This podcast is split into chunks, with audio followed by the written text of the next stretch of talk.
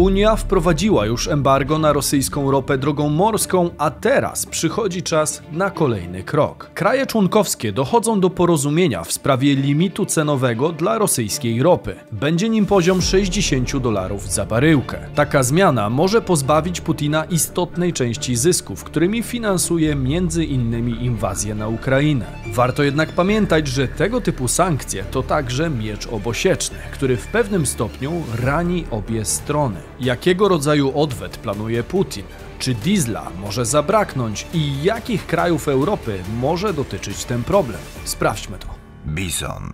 Włączeni do świata biznesu i finansów. Cześć, tutaj Damian Olszewski i witam Was serdecznie w programie Praktycznie o pieniądzach i edukacyjnej serii Bizon, gdzie prostym językiem wyjaśniamy skomplikowane rzeczy, poszerzając świadomość finansową widzów. Dzisiaj pochylimy się wspólnie nad skutkami decyzji Komisji Europejskiej o wprowadzeniu limitu cenowego na rosyjską ropę. Co ważne, ten pomysł może wpłynąć nie tylko na handel w Europie. Będzie on miał również swoje reperkusje międzynarodowe i może w pewnym stopniu pokrzyżować plany także Azji Azji, w tym przede wszystkim Chinom i Indiom. Pytanie, czy także przy okazji nie pokrzyżuje planów niektórym gospodarkom Unii i nie wpłynie negatywnie na ceny na stacjach, szczególnie w przypadku tytułowego diesla, którego w Europie nadal brakuje. Ale do rzeczy, czas to pieniądz, więc Zaczynajmy. Europa odcina się od rosyjskich dostaw, a ropa nadal tanieje. Już w lutym przyszłego roku Europa planuje zupełnie odciąć się od dostaw ropy z kierunku wschodniego, w tym również od produktów ropopochodnych, takich jak diesel, o którego na światowym rynku wcale nie jest tak łatwo. Porzuciliśmy także już niemal w pełni rosyjski gaz, który od końca sierpnia nie płynie już do Europy gazociągiem Nord Stream. Odcinek wyjaśniający w pełni kwestię dostaw gazu ze wschodu znajdziecie tutaj, jeśli ktoś go jeszcze nie widział. Embargo na rosyjską ropę dostarczaną drogą morską sprawiło, że do Unii Europejskiej już niedługo będzie wpływać ze wschodu zaledwie 10% tego, co przed atakiem na Ukrainę. Do tego plan nałożenia limitu cenowego, który obecnie jest realizowany,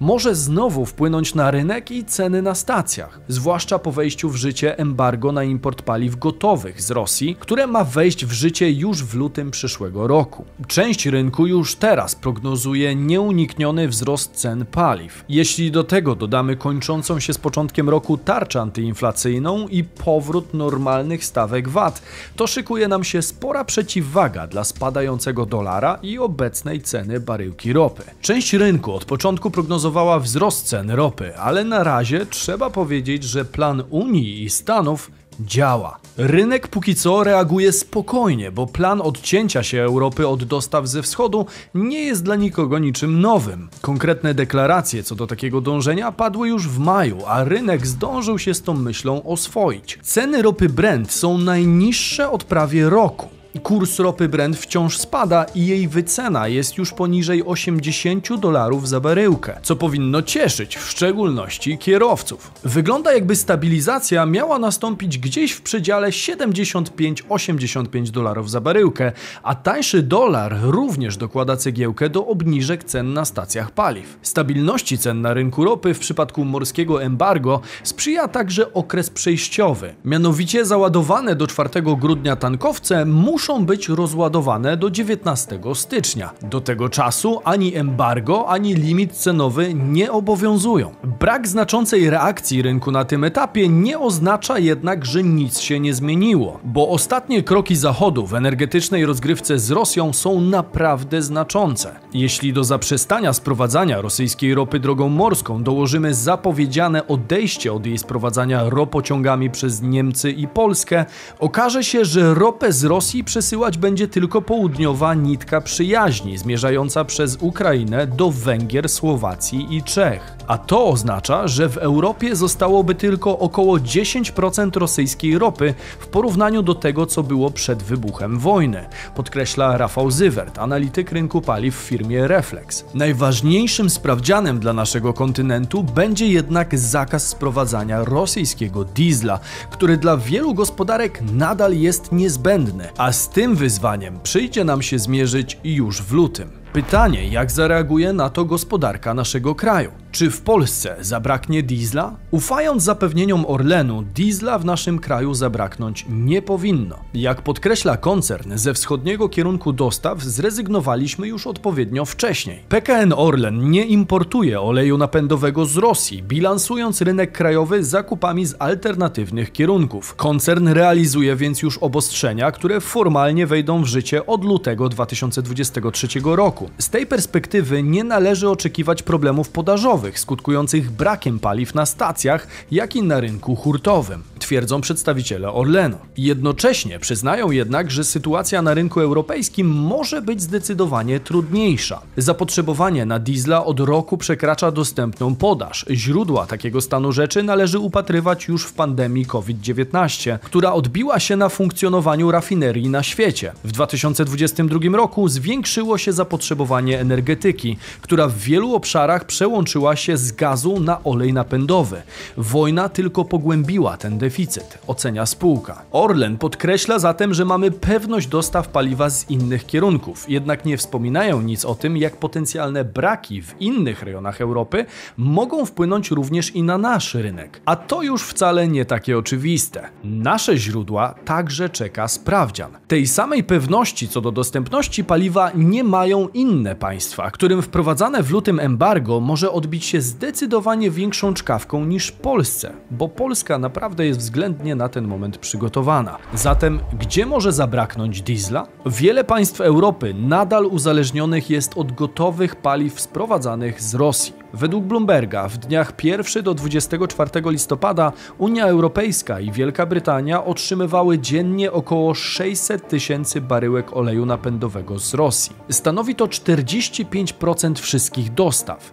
W październiku było to około 34% dostaw. Zupełne odcięcie tak znaczącej części importu już za kilka miesięcy może skutkować podniesieniem cen na rynku. Podobnie sądzą zresztą analitycy. W kolejnych miesiącach, zwłaszcza po wejściu w życie lutowego embarga na import paliw gotowych z Rosji, nałożonego przez Unię Europejską, możemy spodziewać się odczuwalnego wzrostu cen. To dość oczywiste, biorąc pod uwagę, że Unia przez lata korzystała z opłacalności importu ze stosunkowo taniego źródła, jakim była Federacja Rosyjska, przy jednoczesnym odchodzeniu od produkcji dieslowskiej u siebie ze względów ekologicznych. Argumentuje Jakub Bogusławski, ekspert portalu e-Petrol. Dostęp do paliw gotowych, a w szczególności właśnie do diesla, może stanowić problem w niektórych gospodarkach, bo niestety w tym przypadku Europa nie uniezależniła się od Rosji tak samo szybko jak w przypadku dostaw ropy. Już teraz zauważalny jest spory skok cen paliw gotowych. Zgodnie z raportem Międzynarodowej Agencji Energetycznej, ceny wzrosły w październiku do rekordowych poziomów i były niedawno o 70% wyższe niż przed rokiem. W przeciwieństwie do samej ropy, która jest już na podobnych poziomach jak przed rokiem. Można zatem pokusić się o stwierdzenie, że rynek ropy znajduje się już w pewnej równowadze, a popularny diesel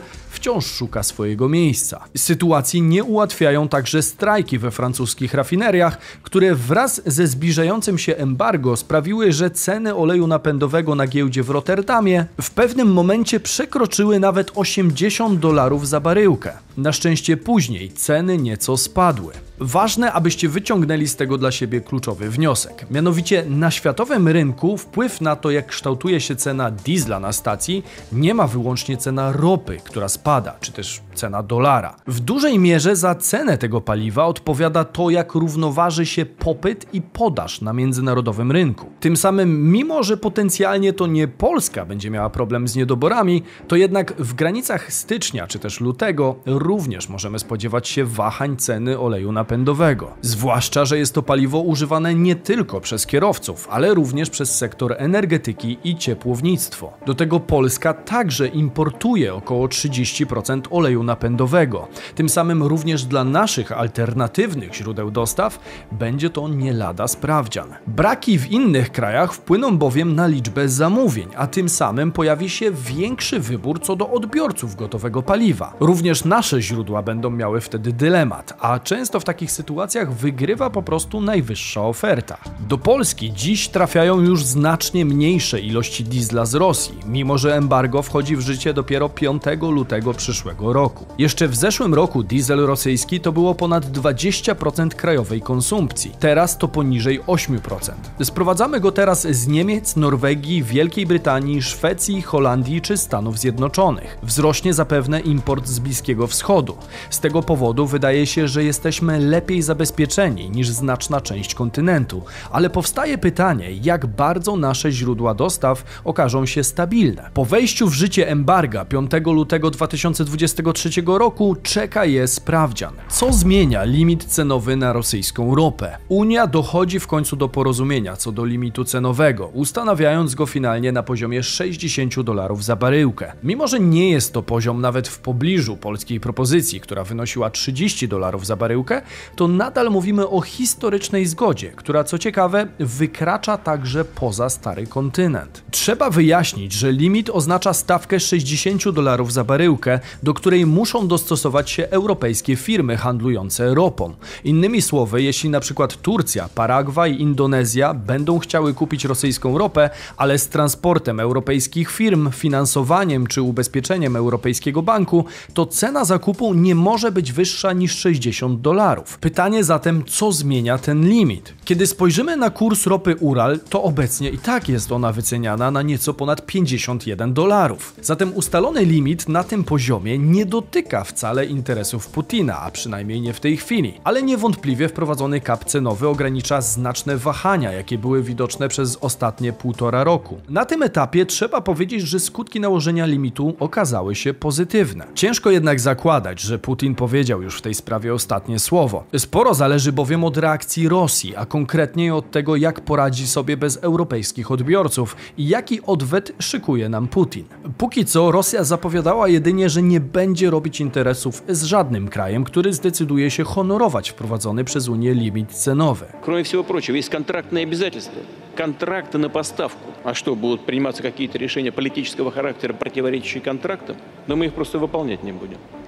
И вообще не будем ничего поставлять, если это противоречит нашим интересам, в данном случае экономическим. Tylko co z tego, jeżeli większość Europy, w tym również Polska, jest już na to przygotowana? Tak jak wspomniałem, jedyną możliwą bolączką są gotowe paliwa. Póki co groźby Rosjan nie przestraszyły także inwestorów, co widać po wciąż spadających cenach czarnego złota. Rosja może również być zmuszona nieco zmniejszyć produkcję ropy, która w tej chwili zamiast płynąć do zwyczajowych odbiorców z Unii i grupy G7, utknęłaby w portach lub szukała nabywców w Azji czy Afryce, czyli wśród innych największych importerów rosyjskiej ropy, takich jak Chiny czy Indie. To chyba najgorsze, co w tej chwili może zgotować nam Putin, czyli cięcie wydobycia. To jedna z ostatnich broni energetycznych w jego rękach. W przypadku, gdyby kraje grupy OPEC, które również do tej pory ograniczały wydobycie, nie zareagowały na czas, to znów moglibyśmy widzieć na tym rynku wzrosty ze względu na ograniczoną podaż. Jak uważacie, czy kryzys energetyczny mamy już za sobą? Czy Rosja jeszcze coś wymyśli, aby wpłynąć na globalny rynek. Dajcie znać w komentarzu. Jeżeli ten odcinek był dla Was wartościowy, to koniecznie subskrybujcie kanał po więcej podobnych treści. Wiernych bizonów proszę o hashtag bizon w komentarzu, a my widzimy się już jutro o 15 w informacyjnej serii Bizweek. Cześć!